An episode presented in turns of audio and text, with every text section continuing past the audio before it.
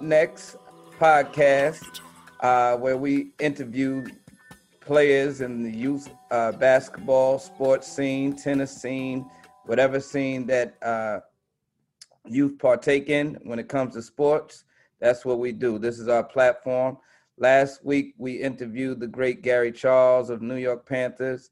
And this week, we have Bronx's own, Brooklyn's own, Harlem's own, New York City's own, uh, Book Richardson, my man, um, who I've known for a long time and who's been my comrade in the game. So, welcome, Book.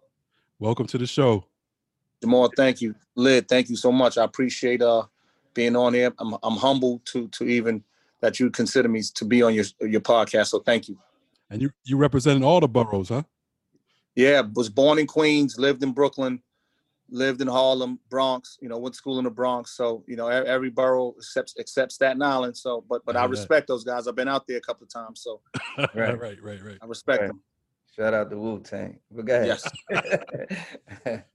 so what's up, man? Um, let us know what you're up to now, and then we, you know, we want to kind of get into how you got in the game in the first place.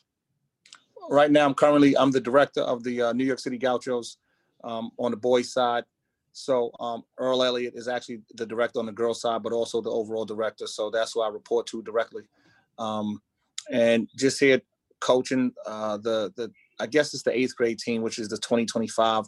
All, all, all of that stuff, like I I get so caught up on where uh you know the numbers. Like I I just know if you're in the eighth grade, you're in eighth grade, but there's right. such a phenomenon that's that's happening you know, I guess with the, the whole reclassification thing. So I'm trying to put my finger on it and, and see, um, you know, not, not trying to, not trying to dismiss it, but understand that, you know, it, it's, it's, it's, it's real and it's something that, you know, that that's, that has to be addressed.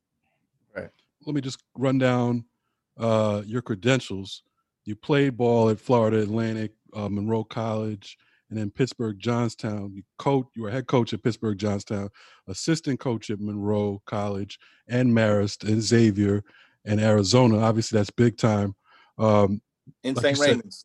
And, and St. Raymond's, another big time program. And you played. I know you played for Riverside Church back in the day, right? I played for the church. Uh huh. So you know you've done a lot. How did how did you get into you know actually coaching? Were you at were you at the Gauchos before you started assistant coaching on a, on on the college level? I was. Um, I started coaching, man. It, it was one of those things where I kind of wanted to. I kind of did not want to coach because I didn't want to coach a kid like me. Um, I didn't, you know, there, there was a lot of things that that I was trying that I was hiding from. There was a lot of things that I couldn't, you know, I couldn't identify with what was wrong, you know. So through high school, um, through junior high school and high school, I was always blessed with really good coaches really good disciplinarians.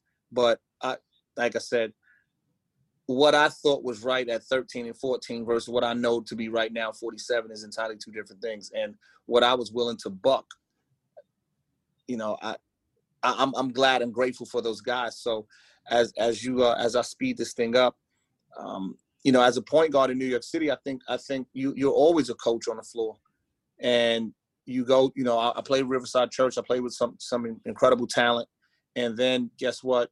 You go to St. Raymond's, and then you're playing with some nationally ranked talent, and you. I think you have to, if you want to win, you you you assimilate. And I was able to assimilate, and you know, win our first city championship in 1991 with, and was fortunate enough to play on the same team with Terrence Rencher, who was New York State Player of the Year in 1991. Orlando Antigua, first team All City. Dan, you know, Dana Dingle, who was also, you know, all city. Um, Danny Basil, Carl Green, um, you know, Tyler Brown was a sophomore, Damien Bonaparte, you know, Danny Basil, Trevor Redfern. Those guys, I think we had a, a really, really good team. But in, if I wanted to win, it wasn't going to be about me getting 20 a game. It was going to be about me getting those guys who were better than me um, the ball. So I think coaching has always been in my blood, especially when you're a point guard. And you, you know, a- after high school, you, you know, you, you have some stints in college where it doesn't work out. You know, I was politely asked to leave from Florida Atlantic. Um, and that was probably one, you know, that w- as you go through that, that was probably one of the best things that happened to me. But it, you know, there's a level of humility that you have to deal with when you're you're kicked out of school. So, um, you know, you fast forward, man, and after college, like I said, I, I had really good coaches in college. Um, I, I, again, I've been blessed to have some pretty good guys that I, I can emulate. And after college happened, Pitt Johnstown, you know, my college coach, Coach Rukavina, he said, you know, why don't you stay out here? And, and, you know, again, I wanted to get back to New York. I thought I was missing something. Right. I was missing a fast life. You know, it's what I knew. And he, you know, I, and I think it probably helped me, but may, you know, if I didn't go back to New York, I, I probably would have been in a much better situation. And I, and I say that with all due respect because I, I have been, um, Allah's blessed me with, mm-hmm. with what, with what he's already given me in terms of coaching in life. So, um, you fast forward again and now I'm with the Gauchos. You know, I, I, get back from Pitt Johnstown. I have a real job.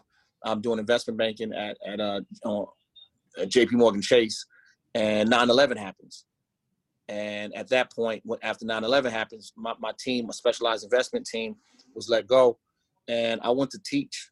I had no credentials, but I walked in, and uh, it was like, hey, you're a black man. You're going to teach second grade. There's usually never any black male teachers, right? So no credentials, but that's what? I got the job. And what that did was it gave me the autonomy to now be able to coach basketball. And I, I was coaching at hmm. St. Raymond's. I was coaching at Monroe Community College, and it was it, it, was it was weird for me because it was two places that I had played and had success at as a player. So now you come full circle, and it's like you know, I'm kind of managing guys. I'm not coaching, but just knowing who who better to relate with these guys that because you've been through it, and uh, then you get the Gauchos, and like I said, I had a, a young group, but they was really talented. I didn't, you know, I didn't know who they were. I just I was going to coach them, and I was going to coach them a certain way, and they allowed me to coach them. So you know that that happened, and a couple of years went by, and i um, started doing some camp stuff, and Rob Kennedy at Hoop Group was like, "I think you're pretty good. Hey, would you want to coach in college?" I said, "I guess so." He said, um, "There's two openings, one at Iona and you know the whole staff at Marist. I said, all right. I interviewed and I got the job at Marist. And like I said, I, I just uh, as you go from there, then I'm at Marist for for a year, and I'm like, I don't like the business of it because I felt I could help more kids in grassroots. So I leave, and that was I think that's a cardinal sin, especially for a black assistant coach. When you leave, not when they ask you to leave, but when you leave, Mm. It's one of those things. See, I told you he, he he doesn't want to do this. The work is too hard. He can't do it, and it had nothing to do with that. It had everything to do with, you know, um, I, I was in a I was in a car accident at Marist, and I was rear-ended, and the car was totaled. And the AD at the t- the AD, I guess maybe he was making jokes. He said, you know, he never asked about me. He said, "How's the car?" Mm. And when that got back to me, it just was like, "You, you, you kidding me?" right. right. So uh, I, I, go back, and now I become the director of the Gauchos. I have a team that I help raise, and I'm watching, and I'm saying like, you know, you got a kid by the name of Kemba Walker, who's a rising sophomore.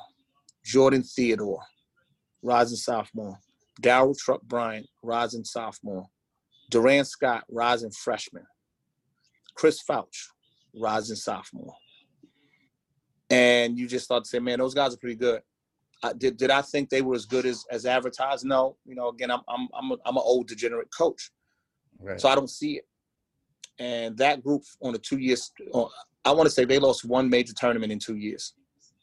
Wow. And they were they, they, we were crowned the, the, the team of the summer, one of those summers, and I was like, okay.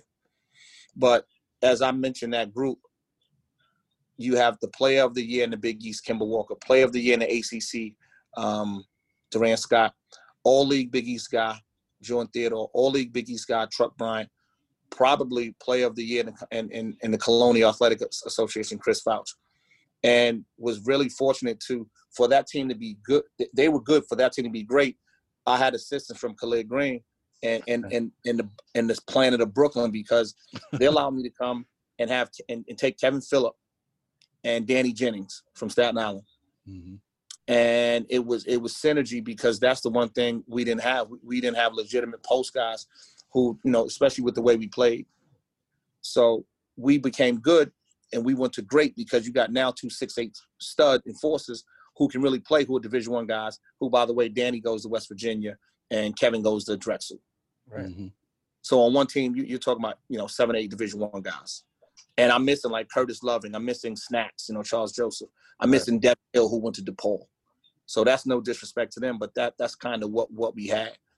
And um, you have you know tremendous success. I, I actually coached USA basketball under 19 um, Olympic festival, and was the I think I'm the I think I'm the youngest black head coach and the only AAU black head coach um, to win a gold for whatever that means. But that that that that culminated our summer, mm-hmm. and I'd taken a job after you know after that summer. I, I'd taken a job with Xavier, and and and and and uh, and the rest. Uh, you know, as as we go, we get now. You know, we fast forward and you know dealing with the scheme, and now this. right, right. What uh what made you go back to assistant coaching? Because you had left Marist. Who who was the head coach at Marist when you were there? Matt Brady. Okay. Matt. Awesome. And then and then you so you leave and you you go to the Gauchos, have great success. What what made you go back to college coaching? Um, the fact of the matter that I didn't have health insurance. I didn't have, you know, medical insurance. I, you know, that that was something that, especially, you know, growing up in so many boroughs and so, so many different places, um, I just thought about survival. I didn't necessarily think about what it took to survive. I just thought about surviving. So, um, you know, coaching college basketball gave me an opportunity to do more than survive, give me an opportunity to take care of, of, of my family and myself and, and, and be able to say, hey, you know what? You are going, you know, crazy trying to keep a program that there, you know, there is, is, is no rules. You know, if, if, if a kid travels with you one day, he comes back, he can travel with Khalid. Like there's no rules. You know, only thing we do is call one another. But what are you going to do? Say he can't play? He or she right, can't play?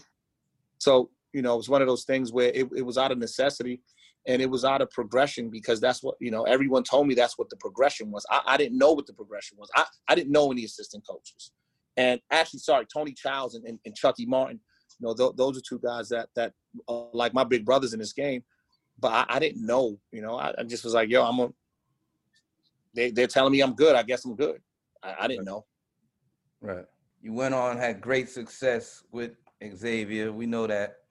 Um, I'm going to say it for you. At Arizona, they don't even get any near the success of that they had without you bringing in those players. I remember you had Kevin Parrom and and uh, even Momo, right? Mm-hmm. Momo, Kev, right? Well, you, you recruited Rondae, who was with the Nets. So yeah. after that, we go, we get to where we are now. Not trying to skip over, but we get to where we are now. And I looked at a stat that my brother sent me, and it said that the majority of assistant coaches, what is it? The, the number of assistant coaches in the in college is 56% yeah. uh, are black, and only 24% out of 2018 uh, are black head coaches. Mm-hmm. So obviously that was your goal while you were there. Um, talk about you know how you might have had some obstacles to get to becoming a head coach before even the scandal happened. So even trying to be a head coach, you know, if if if you're not viewed as that, it doesn't matter what you do. Someone else has to make you a head coach.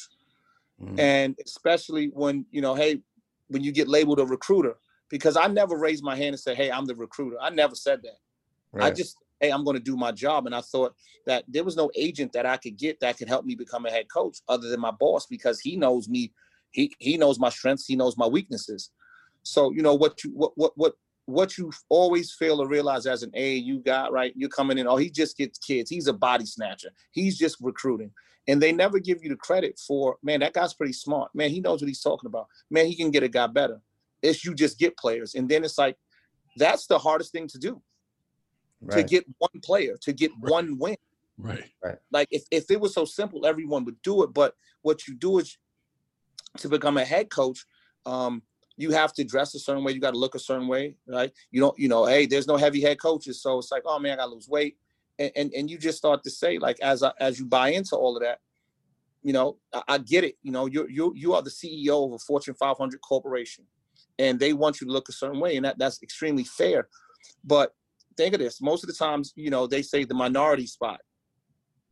So if I'm on if I'm on the bench, am I am I the the token black guy? Okay, well, no, book, you're not the token. We're not saying that. Well, then what am I? If this is the minority position, right. so that means you're only hiring me because I'm the minority.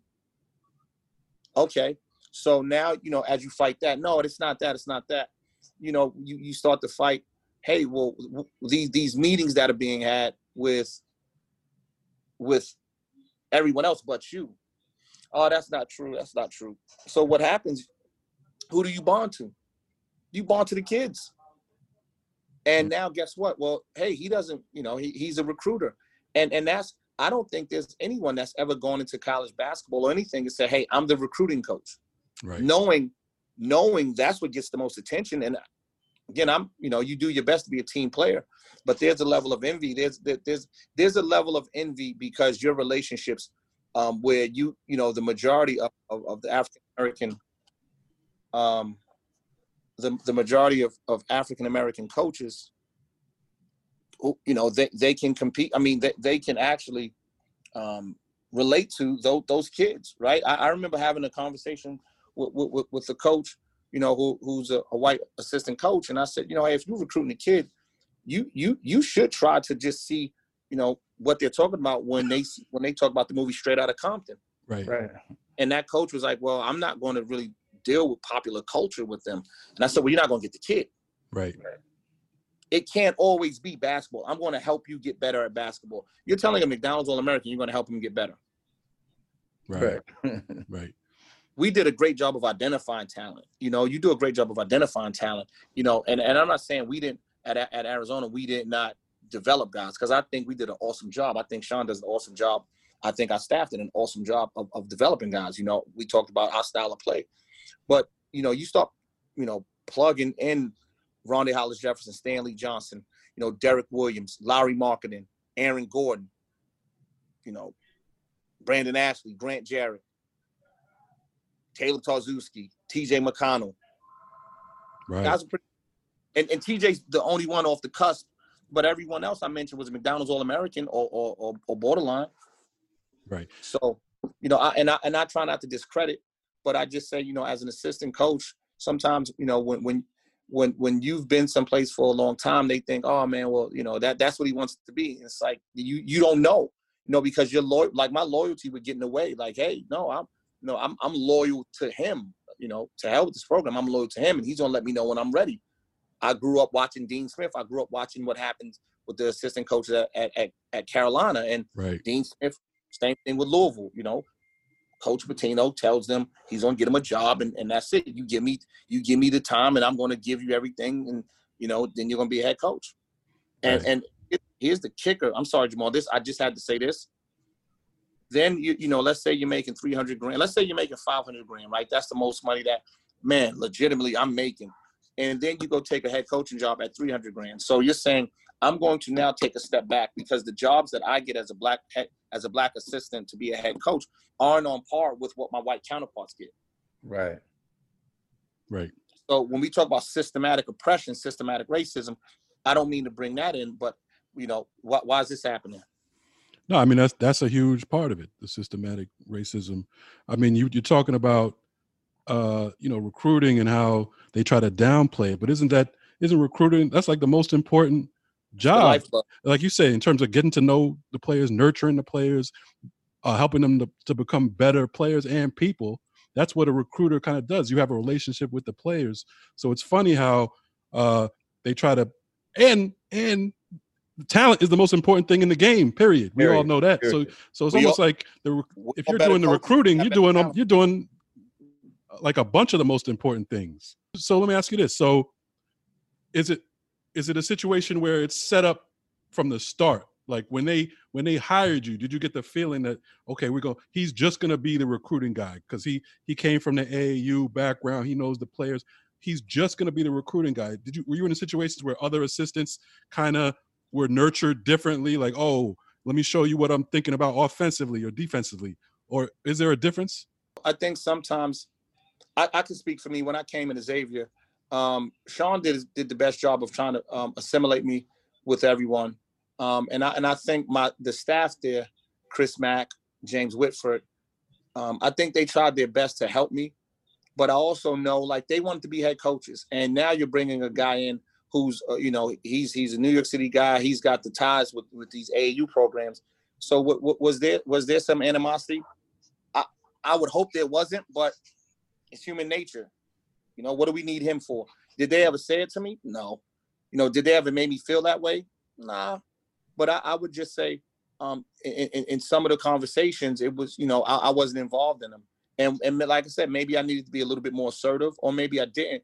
But I always felt that, um, and and I just always felt like because of the relationships you have with the players, they kind of look at you like, you know, well, you just better be careful, don't get too close to them. And it's like, what, what are you talking about? I'm like these kids look like me. They I've been through what they've gone through. Like I understand when they're hungry because I I've eaten the same things. And hell, I'm hungry now.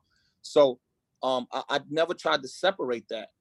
And and I think you know part of that you you do run into the problem of well, hey, go get the players and and and you get the players and I'll coach them up you go, you know, you go get the talent and, and I'm a nurture and and and, and I'm I'm a, I'm I'm gonna get everything out out this talent. And it's like, really? Okay.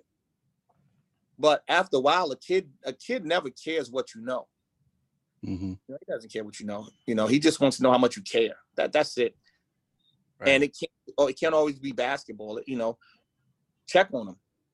Again, popular culture. Hey, you know what? Straight out of Compton, man. When that was out, I was in college man, I thought that was crazy, man. I saw these guys going crazy. Imagine if you said that to a kid.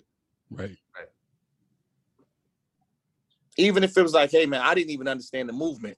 Man, that dude Ice Cube is still around. Like those, those are the things where now it's not even about being in the know, but you're just sharing some of your your experience. It can't be, hey, come over to my house, have dinner with my family. That kid is looking like he, the kid is just looking for acceptance, but he's gonna come over and then he's like, he's awkward. Right.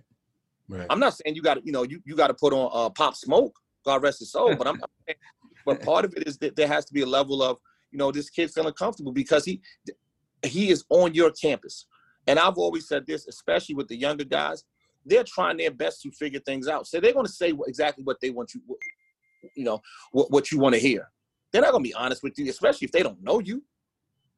Right. right. This is a, a, a conversation that I kind of can identify with because even in the league, um, when I worked in the league as a scout, they tried to pigeonhole brothers to be. Once you're a scout, it's hard breaking out of that scout role.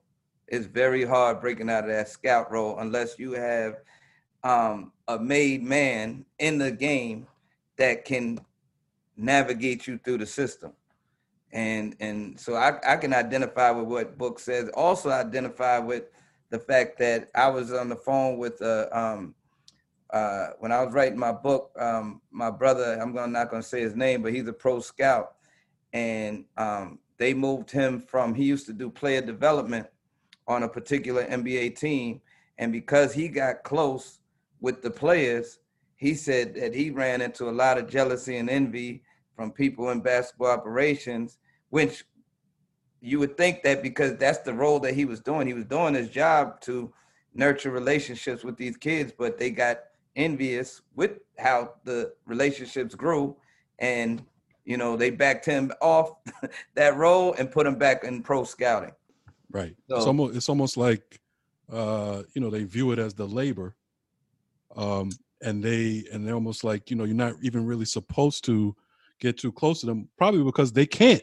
they can't get as close because they're not either they're not willing or they just can't they don't have the capacity to speak on that same level. What what happens is they don't know can they trust you? Because guess what? You you're you're now you see it from a different angle right? I, if, if a kid is right he's right. I, I, I would get this all the time. The kids would say unc when you're mad then then we know we're in trouble because a lot of the times if we lost the game and we didn't play a right way every everyone would take the tone of the head coach, and it's like that's not life. Right. Right. Right. I don't know why he's mad. And by the way, if I even if I do know he's mad, we don't have a universal brain. Right. Again, how how he handles something versus how I handle it makes us unique. But if the kid is saying, "I can't talk to you because we lost," then how how do you ever teach? Right. Right and it, it, I'm telling you, it was one of those most. It was the disheartening thing, and and and I, I, had kids just always say like, you know, hey, Unc, man, well, you know, what's the temperature today? I said, I'm good. I'm good. Right. You know, I, I'm gonna coach you today as as as if there was nothing that happened. I, I can watch film that I, I can watch film of you, you know, making 50 mistakes. That gives me that gives me 50 things to correct. I'm a teacher. Mm-hmm. Khalid just mentioned the stats, right? You know, I wrote an article for the ESPN The Undefeated talking about, you know, when the whole scheme thing went down. Um, Mm-hmm. and you know, we'll get to that, but but it was like, you know, to me it was obvious scapegoating of uh of black assistant coaches.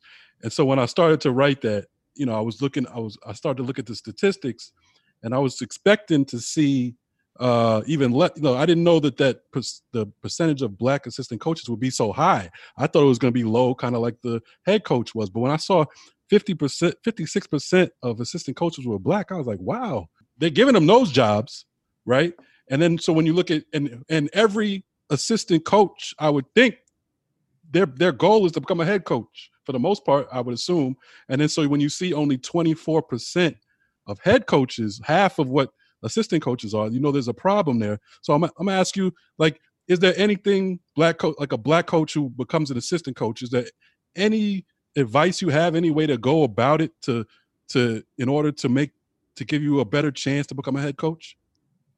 Yeah, I, I- think you have to have you have to have people who are pushing for you. You have to have people on the outside, whether it be media, whether it be social media, who you know who who acknowledge what you do. And this and, and don't always make it about recruiting because the recruiting is going to kind of be understood.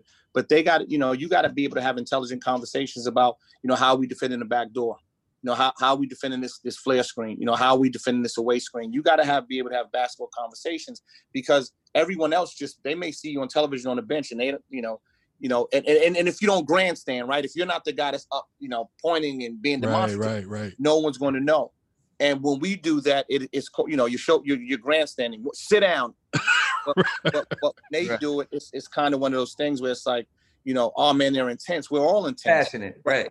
yeah, they're passionate. They, are they more passionate? No. So, you know, I, I just think, especially with the young, you know, with, with a black assistant coach or assistant coach in general, but but definitely the black assistant coach, man, um, have having guys that you can talk to, having mentors, you know, that you can talk to who who, who are coaches or or who coach. In my um, career, just in terms of my numbers, I really don't have a lot. You know, I don't have a lot of peers in my group just based on based on performance, based on what what's been done. So you know, I, I'm I'd always say to you know to to a young aspiring coach, like, look, man, here's here, here's some things that make sense. Here's some things that don't, and don't put yourself in this situation. You know, make sure you're doing this. But I, I think we don't. I, I don't think we reach out enough to say, hey, how does this look? You know, man, I'm recruiting a kid and he and and and he asked for money. What would you do? Right. And you know he needs it. and that and that's I think part of it. That's your conversation. Like, hey man, did, you promise him? You know, again, if I, Jamal, if I promised you in, in the home visit that I was going to take care of your son, and then when he gets on campus and he tells me he tells you, hey dad, you know that dude book man, he told me he's going to take care of me. Well, you know, he said he wasn't going to buy me a car, but what he did say he's going to make sure I never ate. But now he's telling me that's NCAA rule that he can't feed me. Jamal, you're going to be like, all right, Right. because Right. we, we also wonder why, why why the transfer rates are high because guys aren't transparent and honest. They tell you one thing and then you get on campus. Hey, I'm telling you, you're gonna play 25 minutes a game. Well, coach, you sure? Yeah. And then we put it on a kill. He wasn't that good. You shouldn't have told him that. Right. Right. So you do anything to get start- him. Right. You do anything to get Yeah. him, but then you switch it up as soon as he's on campus. You got to do everything to keep him. And I think with any relationship that you foster, I think you have to maintain it. And and part of that, you know, part of you maintaining a relationship is how do you keep it? How, how do you grow it? Right. Right. Or is it on to the next one? Each year, on to the next one. Right. Right. So let, let's talk a little bit about the, uh, you know, you, you referenced it, the scheme, the FBI, uh, NCAA recruiting scandal investigation. You know, they went into it talking about they were going to find the deep underbelly issues of of of college basketball recruiting, but when they came out of it, you know, all they had was indictments of of of I think it was nine or ten total, but seven seven of the nine were of black either a black assistant coaches or black runners for for you know Adidas or whatever. And you ended I think you ended up pleading guilty, right? Pled out. You pled out. pled out and it was it was weird because you wanted to go to trial and what i realized again I, I- I've never been in the you know in the in the justice system. You know, I'm Department of Justice, FBI, Southern District of New York. You know, that's the most powerful office in the in the world. Right. So my co-defendant Tony Bland pleads out, and it's like, now what do you do? Right. I mean, what did you when they first came at you? I mean, to, I would think it had to be a shock because, you know, I mean, this you you just doing what Ne- ne- here's the thing: when they came in at six in the morning with battering rams, that's how they did it. yeah, six in the morning, battering rams. You know, my kids are there, and it's always the shock factor, right? I'm, I want to scare you up, but again, you're scaring a guy that's 44 years old who's never been incarcerated in his life, who's again who's made it out out out of the you know out of the underbelly for um, you know out, out of the underbelly of, of of the city, and and and you're now saying, hey, it's the FBI, and and I'm saying like I'm a college coach. Right. So now, as, as this happens, and and you know the way you get treated is just like, really, really, you know. So I think overall, as as as like I said, it affects you. You know, just I don't think anyone understands the trauma. You know, like to this day, it, it's, it was three years on three year anniversary of me being arrested. You know, on Sunday, I was a mess. I was in tears. I was hurt. I was crying. I, you know, I, I don't wake up bef- I don't wake up past 6 a.m. ever in fear that at least I'll be ready if they come this time. Wow. Right. And that's for not to get political, but then you look at the, our president who has been robbing the American country blind with taxes for all these years. And it, it, it just shows the the racial disparity, you know, when it comes to all types of all industries and everything in life, you know. So I know I, I, I, me and you both have had had talks, and you know, uh, I know you've expressed, you know, depression, and you know, I, I really felt that, man, because you know, I when I see you, I see a brother that like the whole city should be embracing. I mean that from my heart because of what you mean to us. So, you know, when you, you the other day you put out a little post about, you know, depression is real, basically. And I was like, wow, you know, people don't understand all of the residue that comes from going through the trials and tribulations that that you've gone through, you know. So In a 36 month span, you know, you lose everything. You you lose your family, you lose your wife, you lose your career. Um, and and it spirals, it's, it's this downward spiral of guess what? I, I already felt less than before this even started. But I was able to be I was able to maintain it because I'm around people, I'm helping. But now when you truly have to deal with yourself and you, and, and and you're like, wow, this is I feel this way. You, you know, this I'm battling deep depression um, because you feel like you're not you're not good enough. You feel like you never were good enough. You know, I always talk about, you know, my mom had me at 15 years old and she gave me everything she could give me, but she was still a 15 year old little girl. So those issues that I had, I couldn't address, and I didn't think uh, I, I didn't think you you shared them with anyone. I just thought that was normal, you know, standard operating procedure. Hey, you know what? I got you know I got my ass beat today. Guess what? You know, hey, I'm in the tub, and you know it's the extension cord. That that wasn't abuse, like. But but now at, at 47, I would never do that to my kids because because I do know. And at that time, you got a single parent trying to raise a boy in the jungle right. it's not the easiest thing to do and you know when you when i talk about that depression it, it's something that that that that hits home because i thought that i was less than i thought that i was weak you know i thought that you're not supposed to do that i thought um you know when, when, when you start telling people how you are they start judging you and, and right now quite frankly I, I could care less who judges me um i, I it you know you, you you deal with so much stuff especially and i'm just talking about in the 36 months span Right. let alone the 47 years I've been on this earth. Right. And let's say the third, you know, the 44, 45 years that, that I remember, you know, maybe, you know, maybe the 40, 39, 40 years that I remember. And, and like I said, they weren't all pleasant thoughts. right. So now, you know, like I said, my, my, my gift that, that God has given me is, is, as I think I'm really good with people and I'm understanding.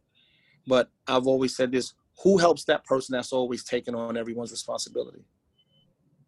So you know that word depression, you know, means so much because it's real. And at, I, I thought I was weak to say that I'm I'm severely depressed. And you know, hey, hey book, you know, I thought you, I think you're a strong guy. Well, you don't you don't know me, you know, Right. because again, part of it, I'm pretending. I don't want anyone to see me cry. I don't want anyone to see me sad. I don't want anyone to see me um, not where I think that I should be. And perception, you know, I still want people to perceive that I'm, you know, I, I'm okay. Right. But now I'm like, you know, Jamal, I'm I'm doing that for what? I mean, it had to be crazy. You know, you talk about the 36 months. I mean, like you said, the FBI breaks down your door. You're an assistant coach. You basically made it out of like like you're saying, you're doing something. You're doing something very productive, uh, working with kids. Uh, you're you're doing what what basically your job description is: recruiting, doing what what any assistant coach would do. Meanwhile, you get charged. You get you have to plead guilty. Seven of the nine people convicted or or, who pleaded guilty in this whole scandal were black. Um, meanwhile, the head coaches that you work for um, still st- still have have jobs. they still they still coaching. They they're on uh, FBI wiretaps and all that. Did you feel scapegoated from from day one? From day one, I didn't, Jamal, I, I didn't know what it was, you know, because I still I was still trying to figure out what crime did I commit. You know, when the FBI is involved, it's like, what crime did you commit? And even when they started talking white collar crime, I'm like, well, let me know what I did. I okay, you, you know, th- this is what I did. I didn't I didn't see who I bribed. I, I also didn't see who I harmed. And after this thing happens, you know, the more information that you get, yeah, you know, you feel scapegoat, you feel railroaded, and and you just start to ask yourself, when the FBI shows up, they're not there for for for fun. They're there to ruin your life. Right. There- It's it's it's you know to go to jail, right? Because I've heard, man, book, you went to jail for 90 days. You know how, man, that's nothing to a guy that spent spent his whole life not in jail. The shock of going to jail at 44, the shock of everything being public, the shock of everything that falls. I mean, like tumbling all over you, the shock of trying to just keep it together. So, you know, as, as you go through the as you go through this stuff, this transformation, you you wonder like, what did I do? Because you're still Right. saying, obviously, I had to do something, right? That they, the United States government, they're not just going to pick on me. So it's like, man, Wow. am I? Oh, but they And- did. Yeah. know, they did because really what I- they did, even even the law, even what they charged you with was basically something that they made up. You know what I'm saying? They that that that law had never been like people had never been thrown in jail doing the exact same thing before. They had to create a scenario where where they're saying that you defrauded the university. you know, Which- like no one no one had heard of that uh that theory before. So they did in in effect pick on all of y'all. Hey, Book, J- Jamal is a lawyer, so he read the paperwork. So and that that was the thing too. It's like when you like we defrauded, it's like defrauded. We helped. Right. What are you talking about? The and they goal is knew. talent in the in the in the country to the universities. That that wasn't helping. That wasn't helping Book Richardson. Oh yes, it was. How? Right. It wasn't like I had a quota. If you get four McDonald's All Americans, guess what? Oh man, you're going to be a head coach. No, you know what helped me? Winning at the university. That's what helped me. So therefore, you go get the best players to help you win. The more you win, the better you have an opportunity to get another to be a head coach. Right. But by the way, who's paying you? Arizona. So Right. if, if you get the best talent and, and you guys are winning, you're going to be able to get a raise. Oh, so I get it. So I cheated to get better players to up Arizona, so I get a raise. Oh, okay. But I defunded you, okay? Right. Because I always say this, man. No kid was ever hurt. Right. You, when you say who was hurt, the black assistant coaches were hurt. I'll never coach college again. I don't have a job. It's been three years. I have no again. Like I, I can keep saying what I don't have. And by the way, what I, I know what I do have. I'm I'm fully functional, um, college graduated black man, proud, strong, um, and, and who wants who who's who's looking for another chance. It's been 36 months. So when, when you say that, you know, again, I, I always just I cringe because it's like, okay, right? I, I pay I pay my debt to society. I pay my punk ass 90 days, right? Man. So so now what? And here, here's what you do. Now you give me two years of probation. Right. Has anybody has anybody reached out to you like like coaches you coached under all that? Lorenzo Romar reached out. You know, Damon Stoudamire, um, Ash Howard, Jeff Arnold. You know, to name a few. It's just you know, part of it is, you know, a couple of guys like Conzo Martin said, "Hey, you know, Book, I'm I'm sorry. You know, I I should have been there for you." And it's like, you know, as sincere as as sincere as I know those guys are, you know, I needed that a year and a half ago as I was really going through this thing. You know, again, I contemplated suicide on multiple occasions because I wanted this pain to stop, and I figured if if if I died, then guess what? My my secrets would die with me. Now that you're back with the Gauchos, um, how do you like? I, I had a conversation with you, and I said um, I also doubt college, but I I can see the NBA. Like I I I see that because, and I'm only saying that book because I've seen a lot of people in in working in the NBA under the guys that they're scalps now, and but they have they have their secrets with them too. So do you see that as a possibility? You shook you shook your hand no, but you know what do you what do you think? I don't. You know, I I don't know what my ban will be. I don't know what my show cause will be. You know, it might be a lifetime ban from college. And again, it's that's part of the depression of now trying to you know deal with that because everyone's book snap out of it. Snap out of what? Like when it's, it's been taken out abruptly. Um, in the NBA, you know, there's in, in college there's 351 Division One teams, and the NBA is 30, and they recycle. Right. And that's really, you know, something with some someone would have to give me an opportunity. You know, I, have seen college coaches, you know, talk about Black Lives Matter, and it's like, well, you're right, they do. Hire me. Right. I would be the cautionary tale. Right. Right. But, you know, again, I, I, I didn't I didn't get in trouble for touching a kid. You know, and, and like I said, I'm I'm not trying to scale it down, but I'm I'm saying like the truth of the matter. Am I am I just perishable? Am I am, am I the dude that you just throw away? Because again, I think I still have I think I add value. I think I I think I add talent. I think I have talent, but I think I have value to, to a program. And you don't, and you know, you can say, hey, you know what, we're not, we're not going to let him recruit. He's going to deal with the kids on campus. He's going. Once our guys get here, that's going. You know what? That's to be their their mentor slash coach while we're on the road, he's always home with them. But I just say, like, no, no one wants to do that. The NCAA could easily said, listen, we're going to hire you and we're going to put you on enforcement. The United States government, when when they find you hack, when they find a hacker, they usually right. hire them. Right. That's true. But there, there's so many things that they, they want me to go away. They they want me to wither. They want me to die. And I'm telling you, I felt like that at times. Like, why, why don't I just die? Why don't I, you know, I'm, I'm glad I, you know, just put a gun in your mouth and, and, and pull a trigger because when people look at you, uh, man, you risk your career for twenty thousand dollars. Whether they feel that or, or, or, not, they say it. Right. You, you know that you, you you're you're the famous guy. Now I'm I'm very infamous. I was again doing a job that that no one through the history of the sport had said was wrong. Right. Right. And then and then the people the people you worked under haven't been punished. So how wrong was it? Right. Mm-hmm. What what's his name? Uh, Wade still has his job at LSU. We know Sean Miller. Um, bunch of them. Self was on was on tape. Right. Right. I mean, it's like it's like I mean it's so that's what I'm saying. I, I feel well, exactly what you're obvious. saying. Like it's yeah. just it's just like the ultimate, you know, everything everything we're talking about now with all this stuff, George Floyd, all this stuff, the yeah. systemic racism. I mean, that is the, that, that's the epitome.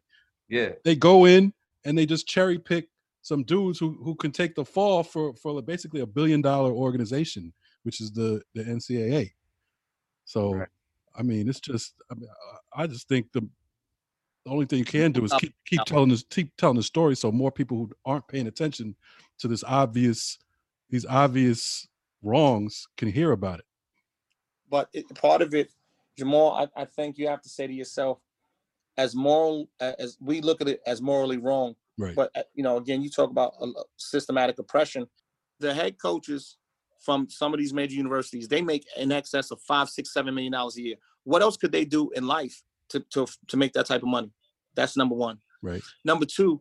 Right. If if I can pay you six million dollars a year, what am I? What can I make? Right. Because we never look at college college athletic as business. It's, it's it's a business. It's a free market. But we use this nasty, silly little word called amateurism, and it doesn't exist. Right. And COVID 19 has showed everyone it doesn't exist. That's why you're playing college football right now. Right. With no That's kids on you- that's why- campus. No kids on campus. We're playing play- college They football. playing games. No kids you on got the- campus. And then the president says the other night on TV, I got the big, what is it, Big Ten Yep. back in Big 10, order. Pac 12. They're playing football. That's for your politics. Stop it. But go ahead. So you know when you just look at that, who who, who is the entertainer? When we go to a movie and and and and, and we see uh Idris Elba, he's already paid. So we could give him all the bad reviews we want. He's already paid. These kids, this is live entertainment. And I've always said, you know, um, this is the last form of modern slavery. Book, oh, you're extreme. The the the entertainers, the workers aren't being paid. Right. Right. not they're not being paid, they're then being told, we give you a scholarship. We, what do you?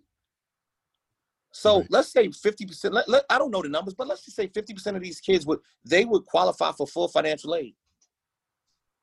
Then what? Do, do you pay them their market value? Right. Right. Because if I'm at a school that sells out for 30 years and they're not there just to, oh, the coach, no, they're there to see the talent. They want to see the coach coach that talent, Right. Right. but It's all- they, they are there to see the talent. of course. They're there for the movie. Of course. It's just you have the theater. They want to see the movie. No, and they want to see that 18 times a year.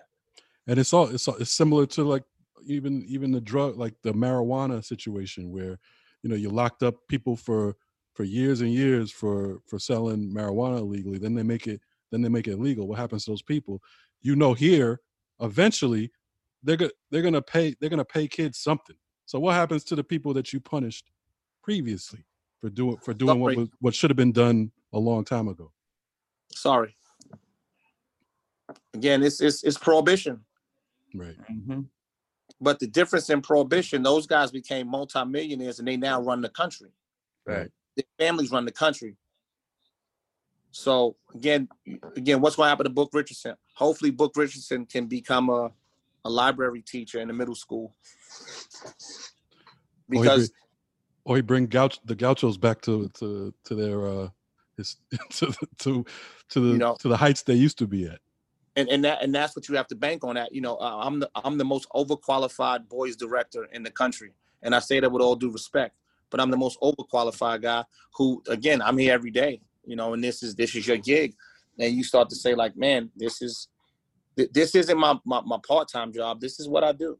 right Right. You know, as as much as I'd love to bring the Gauchos back to prominence, it's it's it's it's going to be tough, and I'm going to do everything I can to to get us there.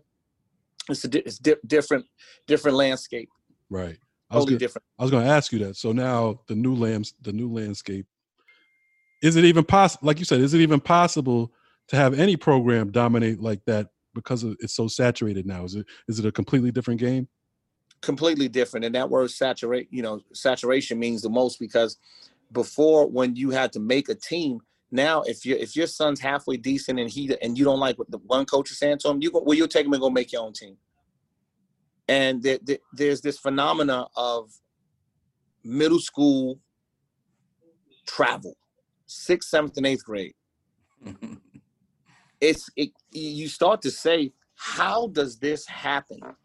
Where i'm traveling these young kids once a month in this in, in, in the in the fall winter and now guess what? There's rankings there's gear. So you are now dealing with a 12 year old kid and you're telling him he's the best 12 year old in the country. But on the flip side as we identify talent on the flip side if justin bieber who was who was discovered by usher right one of those guys hmm he was allowed to make money at 12 or his parents were. That's right. why can't why can't that 12 year old black kid make money right he and that 12 year old black kid has followers and you know on instagram that's money right there name and name and imaging likeness what, what's going to happen with That's going to change the game.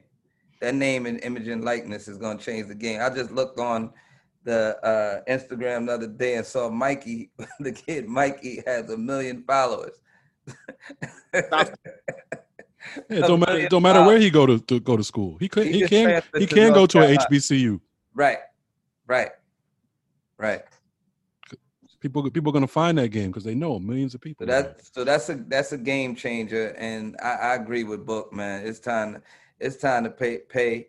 Uh, it is. I call it. A, I mean, some people call it a slave game. I call it a pimp game. That's that's what it is. You know, you pimping off of our off, off of our resources um, that you know you would never even be involved with if they didn't have a special talent. Right.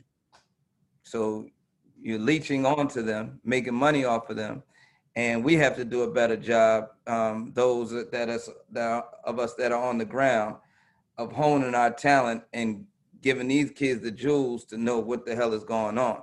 Because a lot of times they don't even know what's going on, and neither do the parents till it's too late. And even when the parents, because that that's the thing too. Now the parents are trying to get involved, and they think they know the business structure, and, and they don't. Facts you know, and, and like I said, it's just it's one of those things, man. As I fight emotion, it's it it, it takes you in so many different places because you're just like, I, I, watched the debate the other day, and I'm saying, is this what our country comes to? I'm looking at Donald Trump and I'm looking at Joe Biden. I'm saying these guys are calling each other's clowns. This, this. he says your son's a crackhead. Like this was an episode from Jerry Springer. No yeah, question. It's crazy. If it was us, they call it the hood. Yeah, that's what that was. We we that we want we would not get that platform to do that. No. Ever. No. So, book, where you going with this? As they have the platform to always tell us what's right, we don't police ourselves to, to say, hey, you know what? There's a kid that's going to this school. There's a kid that's going to this school. Well, why do you want that? Because we, we want the balance of power. We don't talk about the commission. Well, Book, you keep saying this word, the commission. Yeah, I say the commission because we we're strong enough to say no. When you come to New York to recruit, you, you're going to sit with somebody from the member of the families. Facts. And if you don't, and if you don't do right, you won't get a kid. You or anybody in your, in, in you know, in, in your coaching tree. Facts. And if you don't, right? If, if if if you say, well, I'm not, I'm not sitting down with y'all. All right, no problem. Right. Turn it, turn the water all the way off. Turn the faucet off. Yep. Is that something you can do now from your from your current position? Part of having that coalition is just like those debates, right? We talk about hey, these night the 1994 crime bill with with Joe Biden. Why don't we do that with coaches? Hey, in 1994, you had these kids right. this, or you, you the way you recruited was like this. We don't hold coaches accountable. Right. Right. Only only black assistant coaches. Only black assistant. And coaches. for for something they shouldn't even have been held accountable for. Right. Now the current situation? What you know, what does it look like out there in terms of talent? I know you already mentioned the game has changed in terms of parents acting differently, wanting to become more involved. What's the talent like in New York City? Is is it on a is it on the level? Is it are we lacking? We're, we're talented, you know, young, but I, I would say this: we have to do a better job of keeping the talent here, where we where those guys where we can make sure that they're going to um, graduate and get everything that they need. We also have to do a better job of of, of you know uniting and, and not not even uniting, but just um, coexisting, because the AAU coaches don't like the high school coaches. The high school coaches don't like the AAU coaches. It's silly. And if we, you know, Khalid was a was a high school coach at Bishop Loughlin. We had the greatest relationship. You know why? Because I respected what he did and I supported what he did. Right. And it wasn't that we got a kid that happened. I, I, that happened before we even got a kid from Loughlin. Mm-hmm. Because at the end of the day, the goal is to truly help the kid get to where he's supposed to get to. If a kid's a pro and he gets there, you did your job. If the kid's a Division One kid and you did your job, you, you're great. If a kid's a Division Three player and he got to where he was supposed to get to, you did your job. Right. Now right. it's on to the next one. Right. What's more important, AAU right now nowadays, AAU or high school? I think um, unfortunately AAU becomes so so important because AAU I've always equated I've always equated AAU to the NBA. Like when you look at the bubble right now, that's NBA that's AAU at its finest. That's all it is. you play one game a day, every other day. All the teams at the same venue.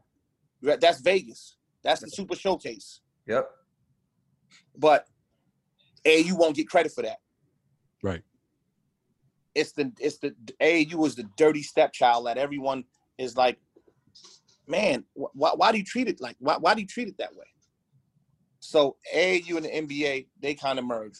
Then high school and college, because of the rules, right? If you transfer in, in high school and you transfer in college, you got to sit out. Right. Well, if you leave a team in in in, in AAU, you you can play shit maybe next week. Right. You can get Right. again. There's you can trade in the NBA. There's no trading in college or, or high school. So the the the over, the overwhelming correlation is we're going to be attracted more to the AAU. It's going to get more. It's, it's going to get more focus. Why? Because you also have uh, superior talent. You have you know two or three of the best kids on everyone's high school team versus those guys just playing together. Right.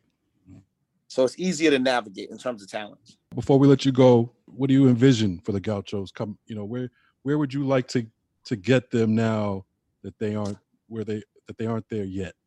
I, I love to have more stability. I, I love for our culture to be a certain way in terms of um, buy-in. Um, right now, you know, we have situations where um, there has been a lot of buy-in, and and and to their defense, they didn't. You know, sometimes when you don't know how something looks, it's tough for you to follow.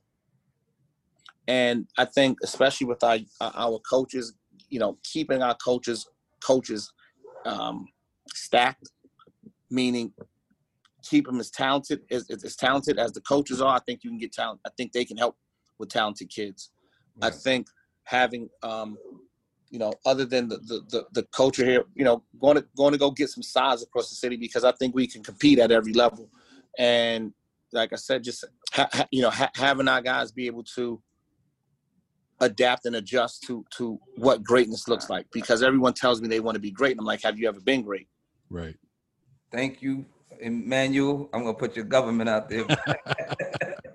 Book Richardson. you know I had to get him at something. nah, we love we we really appreciate your time, Book, For real. and your heartfelt words and your passion, and you know we ro- you know I'm rooting for you. No, I know that, and I appreciate you guys, man. And like I said, this is, you know, ha- being able to talk about stuff like depression is, is therapeutic because Yeah, you know, as Absolutely. you go through it, I, I tried to hide, and I can't hide anymore. I'm broken. Um, I've lost a lot, um, and I'm going. I'm going to do my best to try to just, you know, be sustain um, any, everything I can and just be normal as best I can. Absolutely. Yeah, we definitely definitely rooting for you. And you, obviously you got a lot of talent, so I don't doubt that uh, you can do some great things with the Gauchos. Appreciate it, man. Thank you, Thank- All right.